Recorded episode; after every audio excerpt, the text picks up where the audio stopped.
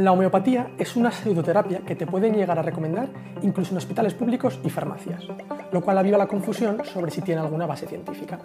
No, no es medicina científica. Jamás se debe abandonar un tratamiento médico por homeopatía. Hay gente que lo ha hecho y por ello ha muerto. Pero antes de cerrar el tema ahí, quiero preguntar, ¿hay algo que funcione de la homeopatía? Sí. En sus 200 años de historia no se ha demostrado que la homeopatía tenga efecto más allá del placebo para tratar ninguna dolencia, pero hay buenos motivos por los que esta práctica ha sobrevivido hasta hoy y esconden una lección para la medicina moderna. Como repaso, la homeopatía es un supuesto sistema de curación basado en esta conjetura. Si una sustancia causa determinados síntomas, la misma sustancia podrá curarlos. Así encontrarás, por ejemplo, remedios homeopáticos de cebolla para tratar el catarro o la alergia, ya que todos causan lagrimeo. Para el insomnio, cafeína. Contra picores e irritaciones, veneno de abeja. Y así. El segundo pilar de la homeopatía es un proceso llamado potenciación. Consiste en diluir el principio activo en agua destilada o alcohol y agitarlo vigorosamente. Según los homeópatas, cuanto más diluido, más eficaz. Empiezas disolviendo una parte de ingrediente en 99 partes de agua. Esto da una concentración unocentesimal, o 1C. Si luego disuelves una parte de esa disolución en otras 99 de agua, obtienes una concentración 2C, y así sucesivamente. Una dilución 12C de sal común es equivalente a disolver una pizca de 0,8 gramos de sal en el volumen de agua del Océano Atlántico. Cuando llegas a las concentraciones habituales de los remedios homeopáticos, como 30C, no queda ni un átomo de la sustancia original. Es solo agua o azúcar si se toma en pastillas.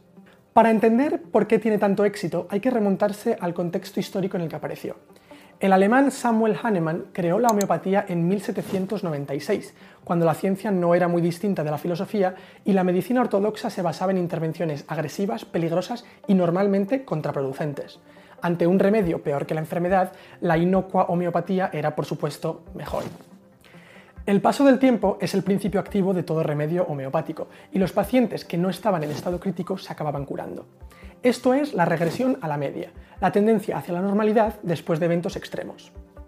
Pero es que, además, Hahnemann aseveró que la homeopatía funciona solo si el paciente cumple una serie de restricciones que dejó por escrito. Estas incluyen no tomar café, no tomar especias, no tomar alcohol, no comer dulces, no comer cerdo, no leer en posición horizontal, no leer pornografía, asearse, no jugar a las cartas, no acostarse tarde, no ser sedentario y muchas más. Avanzamos hasta el siglo XXI y los usuarios de la homeopatía han abandonado estos detalles, pero siguen tomando agua y azúcar. Los metaanálisis científicos, que son revisiones de multitud de ensayos clínicos en un solo estudio, no encuentran que la homeopatía funcione mejor que el efecto placebo para tratar ninguna dolencia. Incluso los que encuentran indicios de lo contrario, normalmente publicados en revistas de medicina alternativa, advierten que los ensayos revisados tienen fallos metodológicos de diseño y ejecución. Esto no es propaganda de las farmacéuticas ni a mí me paga un lobby por contar nada. Recordemos que la industria de la homeopatía es eso, una industria, y mueve cantidades ingentes de dinero como lo hace la industria de los medicamentos, a veces para las mismas empresas. Cuenta con fabricantes tan poderosos como Boiron, que en 2015 alcanzó ingresos de algo más de 600 millones de euros. Para quienes han tenido una buena experiencia con la homeopatía, no lo discuto. Los científicos saben que el efecto placebo no es imaginario y no tiene ninguna relación con la inteligencia del paciente o con su formación. Incluso se ha identificado el llamado placebo del cuidador, constatando la mejoría de bebés y de mascotas en respuesta a las emociones de sus padres o dueños. Nadie está por encima del placebo y a todos nos puede ayudar. De hecho, yo destacaría que nos enseña algo muy importante sobre la homeopatía. Una serie de estudios fascinantes, publicados tanto en revistas científicas como en revistas de medicina alternativa, han establecido una correlación entre la empatía mostrada por un homeópata hacia su cliente y la mejoría posterior del mismo. Si vas a la consulta del homeópata, tendrás la oportunidad de contarle absolutamente todo lo que te pasa.